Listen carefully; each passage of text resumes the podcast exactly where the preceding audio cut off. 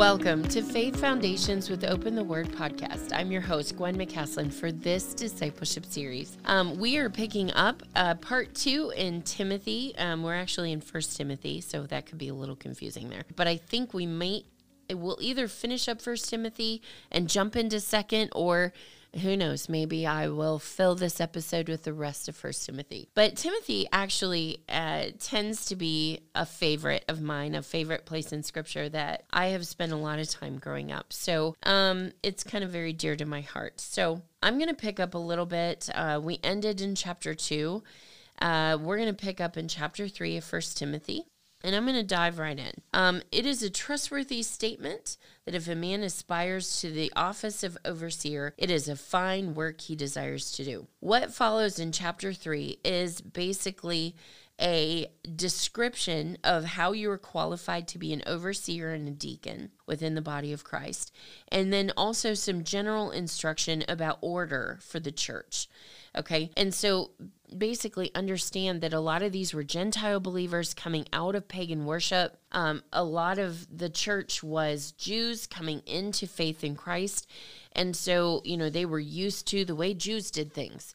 Um, and so to get both of these guys out of what they came out of, you had to build a structure for them to follow in order to do life now um, as followers of the way, as Christians, as believers. They needed guidance on what church needed to look like, what the body needed to look like, um, what leadership within that needed to look like, what their homes needed to look like, um, what their marriages should look like. Um, all of those things needed to be clarified. And so some of what these letters do is exactly that. Now, when Paul would go through the area, he would custom for every single community based on, you know, their interactions and but he would he would share some of this content. Um, and then the letters were kind of follow up to what he had shared. Um, but in this one specifically, in the book of Timothy, first and second, he is instructing a young man who is going into the city of Ephesus and, and basically starting to oversee the body of Christ there. Um, and so this young man is being literally given a ministry uh, to oversee. And so organizing it is one of the biggest things you do when you come in uh, and take over something is you want to see what you've got, but you also want to build an overseeing structure. Um, and that's what you get exactly in chapter three. So, an overseer then must be above reproach, the husband of one wife, temperate, prudent, respectful, hospitable, able to teach, not addicted to wine or to other things, but gentle and peaceable, free from the love of money. He must be one who manages his own household well, keeping his children under control with all dignity. If a man does not know how to manage his own house, how will he take care of the church of God? Can't you just hear Paul? I'm sorry, there are some moments when he is so human. This is one I could see. Like, how on earth do you expect a man who can't take care of his own household and stuff to take care of the body of Christ? It just ain't gonna happen. and not a new convert. So he needs to have some experience and years under him so that he will not become conceited and fall into condemnation incurred by the devil. He must have a good reputation with those outside the church, so that he will not fall into reproach and the snare of the devil.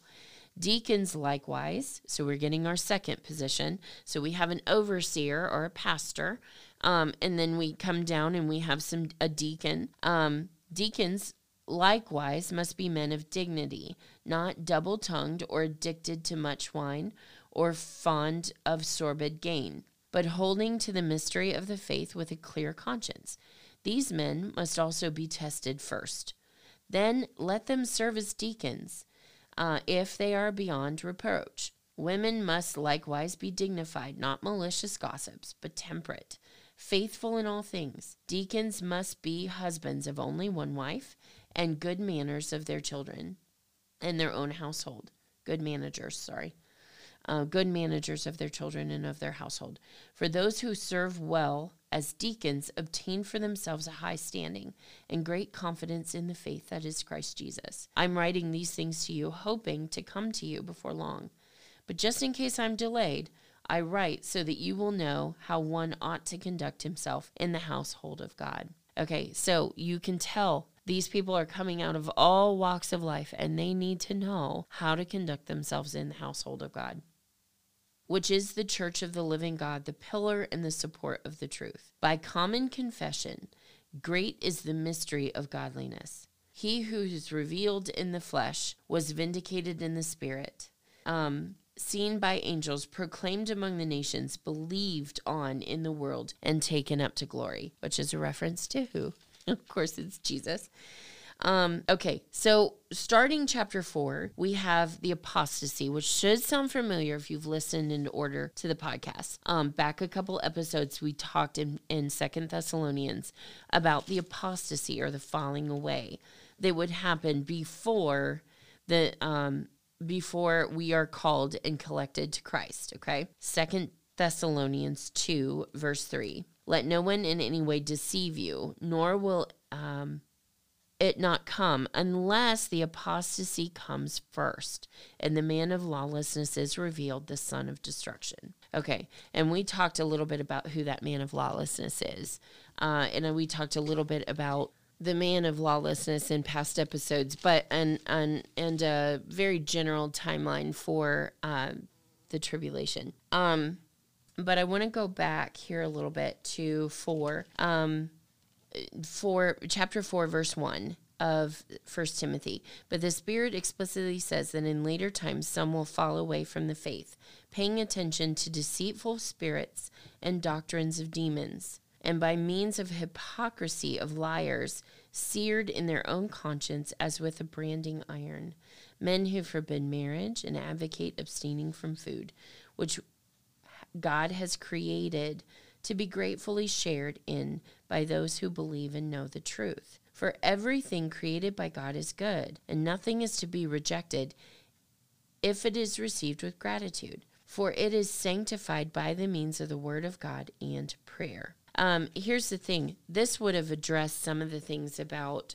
eating meat that had been sacrificed to idols, um, which would have been cheaper than other meat. And honestly, in the markets of that day and age, to find meat that wasn't used in sacrificing to idols was probably pretty hard to find. And kind of Paul's point here is that, listen, Everything is sanctified by the means of the Word of God and by prayer. That it was God who provided the meat in the first place. It was just man who used it twistedly to sacrifice to an idol. But by the Word of God and by prayer, it's sanctified and it's fine to eat. Um, and so you can kind of see the dilemma here. But the church would have had um, believers in it that would have really stumbled at this. They would have really struggled with this. Um, remember, Jewish believers coming to faith in Christ had all kinds of rules and laws that had been a part of how they ate and how they cooked and how they did life. Um, and so for some of them, it just felt wrong to get rid of some of those rules. Um, and so some of them really struggled to live as Paul's describing in some of these places. Um, all right, picking up in verse six, this is about um, a good minister's discipline in this this little part. In pointing out these things to the brethren, you will be good servants of Christ, constantly nourished on the words of the faith and of sound doctrine which you have been following, but have nothing to do with worldly fables fit only for old women but on the other hand, discipline yourself for the purpose of godliness. You have to just kind of wonder if Paul had just about had it with old women who were gossipy and using fables all the time. You just kind of have to wonder because it just kind of feels like that, doesn't it? Anyway, I don't know if maybe he's had some run in with some of these women in Ephesus or whether it's it's where he's at right now that he's had some issues. Um, but wouldn't that be just so human of Paul to have some of his frustration currently map into his discussion with Timothy on things. But verse 8 For bodily discipline is only of little profit, but godliness is profitable for all things, since it holds promise for the present life, but also for the life to come. Mm. Uh, and then I'm going to skip down to verse 12. Let no one look down on you for youthfulness, but rather in speech, conduct, love, faith, and purity. Show yourselves to be an example. Um, Until I come, give attention to the public reading of Scripture, to exhortation and teaching. Do not neglect the spiritual gift within you, which was bestowed on you through um, prophetic utterance with the laying on of hands by the presbytery. Another word for presbytery is also a board of elders. Um, or, you know, so basically you would have had Timothy as the head of the church at Ephesus, and then you would have had a board of elders, and then under them you would have had some deacons. And that was kind of the structure that was set up and so you know there there would have been a lot of tasks from keeping taking care of widows and orphans and um and those that are suffering and providing for those who you know maybe can't work the lame or the hurt um so to speak. And so uh, there was just a lot that would have gone into managing the church kind of like today meeting the needs of the body of Christ. Um and so yeah and so you would have had definitely the preference for that. Uh, chapter five, you have widows honored. Um, and so you have a whole section about widows and how to manage them.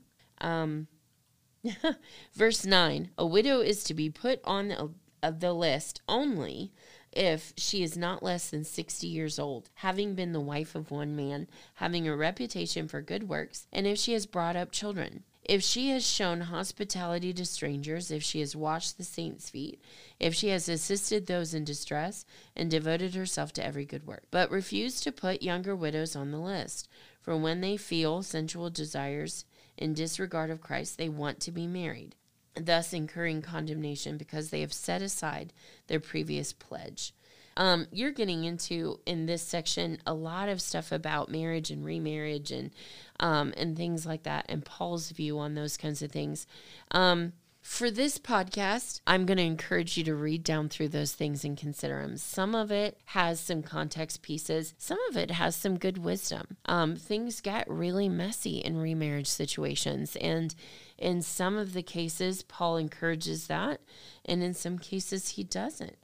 Um, but I think guiding over all of that is this idea of managing your own domain um, and managing what your home is and your family. Um, but if anyone does not provide for his own, and especially for those of his household, he has denied the faith and is worse than an unbeliever. So, Paul is really encouraging them to manage their homes and their families and um, and their situations. And this, honestly, this passage right here is how do I put this?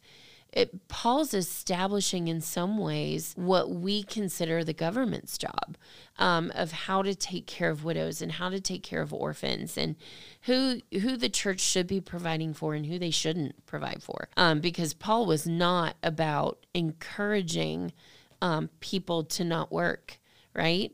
We saw that back in in Second Thessalonians. Um, he was about encouraging everybody to be doing in all diligence to be providing and living quietly and managing their their homes and their lives. Um, there was a big uh, focus that people shouldn't be in leadership positions within the church unless they were taking care of their families. Um, and so you can definitely feel that he's he's doing what he's sorting out freeloaders. He's sorting out people who want to use and abuse uh, the church. Um, and he's really encouraging people to not be about gossip, but be about working hard. Um, and so you get that uh, a little bit later on in verse 13. At the same time, they've also learned to be idle. Um, they go around from house to house, not merely idle, but also gossips and busybodies talking about things that aren't proper to talk about. I want younger women to get married, to bear children, to keep house, to give the enemy no occasion for reproach. For some already have turned aside to Satan. If any woman who is a believer has, inde- has dependent widows, she must assist them, and the church must not be burdened, so that it may assist those who are widowed indeed. Okay, and so basically what that's saying is that just because someone's a widow, she may have somebody that she belongs to a household, and that household should be taking care of her too. Paul's addressing some of those social welfare needs of the community, of the body of Christ, um, with good boundaries and giving a guiding structure. Um, verses 17 through 25, you've got some more teaching concerning the elders. Um, 17 says, The elders who rule well are those who to be considered worthy of a double honor, especially those who work hard at preaching and teaching. For the scripture says, You shall not muzzle the ox while he's threshing. The laborer is worthy of his wages. Do not receive an accusation against an elder except on the basis of two or three witnesses. Those who continue in sin rebuke in the presence of all, so that the rest also may be fearful of sinning. I solemnly charge you in the presence of God and of Christ Jesus and of his chosen angels to maintain these principles without bias doing nothing in the spirit of partiality. Um, do not lay hands upon anyone too hastily, and therefore share responsibility for the sins of others. Keep yourselves free from sin. Um, no longer drink water exclusively, but use a little wine for the sake of your stomach and frequent ailments. Um, now, I do want to point out that sometimes water sources could make you ill, um, and sometimes wine was used medicinally uh, to kind of help with stomach. And we do know that Timothy seems to have had a bit of stomach ailments from time to time. Um, and so Paul's actually giving him a little bit of advice. The sins of some men are quite evident, going um, before them to judgment. For others, their sins follow after. Likewise, also, the deeds that are good are quite evident, and those which are otherwise cannot be concealed. Okay, so you can just feel the oversight, pastoral advice being given to Timothy, right? Okay. Um, I'm going to point out just a couple things in chapter 6, but um, all those who are under the yoke as slaves, verse 1, are to regard their own masters as worthy of all honor, so that the name of God in our doctrine will not be spoken against. Those who have believers as their masters must not disrespect, be disrespectful to them, because they are brethren but must serve them all the more, because those who partake of the benefits are believers and beloved. Teach and preach these principles. If anyone advocates a different doctrine and does not agree with sound, do- sound words, those of our Lord Jesus Christ, and with the doctrine conforming to godliness, he is conceited and understands nothing, but has a morbid interest in controversial questions and disputes without words, of out of which arise envy and strife, strife, abusive language, and evil suspicions, and constant friction between men of depraved minds and deprived of the truth, who suppose that godliness is a means of gain. And then Paul is going to give us one of the most beautiful addition problems ever. But godliness actually is a means of great gain when accompanied by contentment. And so I've got in the margin of my Bible, godliness plus contentment equals great gain. For we have brought nothing into the world, and so we cannot take anything out either.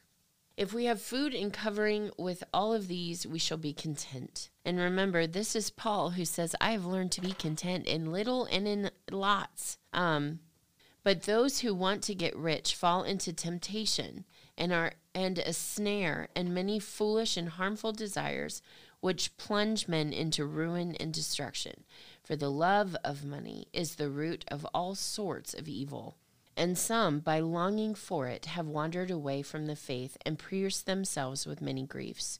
But flee from these things, you man of God, and pursue righteousness, godliness, faith, love, perseverance, and gentleness. Fight the good fight of faith. Take hold of the eternal life to which you were called.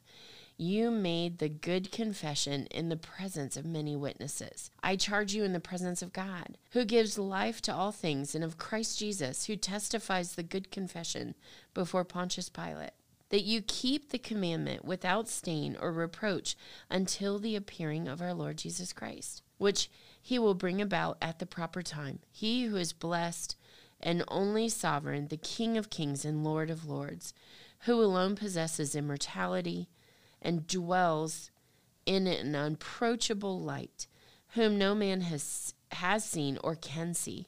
To him be honor and eternal dominion. Amen. Amen. Instruct those who are rich in this present world not to be conceited, or to fix their hope on the uncertainty of riches, but on God, who richly supplies all us with all things to enjoy. Instruct them to do good, and to be rich in good works, to be generous and ready to share, storing up for themselves the treasure of a good foundation for the future, so that they may take hold of that which is life indeed. O Timothy, guard what has been entrusted to you.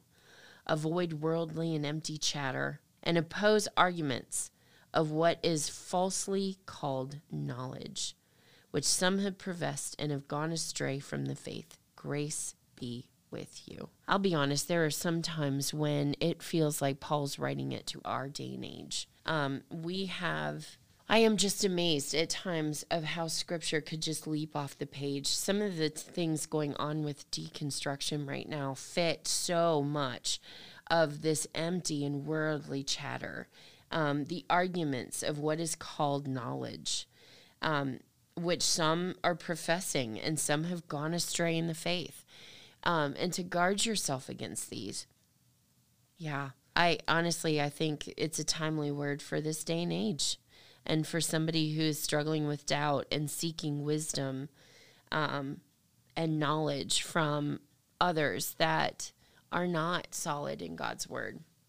We are in a day and age where we need to be very careful to discern God's truth. And unfortunately, if we're not in the word, we are not familiar enough with the plumb line to know whether something's level or not. Um, we're not familiar with the tools. We're not going to be able to know the truth. Um, yeah. I guess I don't know what more to say with that, but it takes getting into the word. And my heart for these podcasts is that you guys are challenged to get in, but really think about the audience, about the people that would be reading this, how they would be trying to apply it to their lives and what those lives look like, um, and how their lives mirrors stuff that we're dealing with and we're going through. Uh, we are in a day and an age where you know, there might not be pressure from the Jews per se, but there's pressure within the church about what you believe and and what you're going to stand for truth on and what what you're going to agree with the world on. Um, we are in a day and an age where you're going to have to start speaking up for biblical truth. Um, I am just more and more convinced that we are in a day and an age where believers are going to start separating those that know the Word of God on one side, and those who do not will fall. They'll fall for the clever schemes of the wicked one. They'll fall for the message of the world, um, which who is the God of this world? It'll be Satan's message. Um, and they'll fall left and right. The Bible tells us the apostasy must come. Uh, and so, you know, I guess our prayer is that you guys are not one of them, that you are grounding yourself in the word. There is going to come a day when persecution will be here. And those who have been diligent in the word of God will have a wealth of, of knowledge and wisdom that God can bring to mind in moments. I mean, what would the world look like if if our Bibles are taken away and we're not allowed to meet in churches? Um, what does it look like? You know, how much m- verses do you have memorized? I am so convicted that I don't have as much as I want in my brain memorized.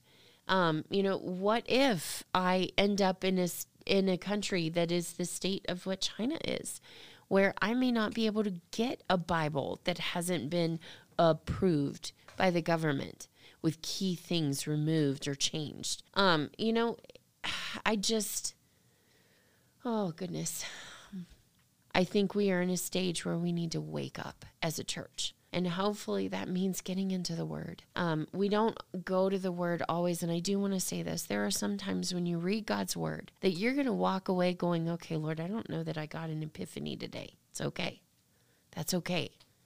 Study the word because it builds up a spiritual bank account so that on a day where you need a deposit or a, to make a withdrawal, you have a sufficient balance inside for that moment. Um, all right, I'm going to leave you here today with First Timothy and I will pick up next episode with Second Timothy, um, and we'll see a little bit later on how Timothy's done with some of the instruction that Paul has given him.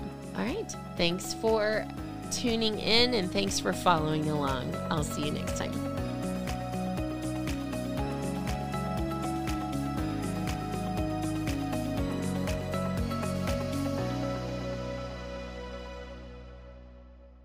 Thanks for listening today. Be sure to subscribe so you don't miss any episodes. We'd love to hear from you, so find us on Facebook and Instagram at Open the Word Podcast or send us an email to openthewordpodcast at gmail.com. Is it time for you to plan a day trip with your peeps? Come and stay a while at Shia Market in Berlin. There is something for everyone, no matter what your taste or style may be. Visit the Village Gift Barn for your custom floral arrangements and timeless accessories for your home. Stroll upstairs to Shia Style Boutique for your perfect outfit. Everything from accessories to shoes. Be inspired at country gatherings with decor from modern farmhouse to transitional design. Then meander through the gardens for a large selection of houseplants. And last but not least, order your perfect cup of brew at the Buggy Brew Coffee Company. End your day by gathering to relax in our courtyard. You will leave feeling connected and refreshed.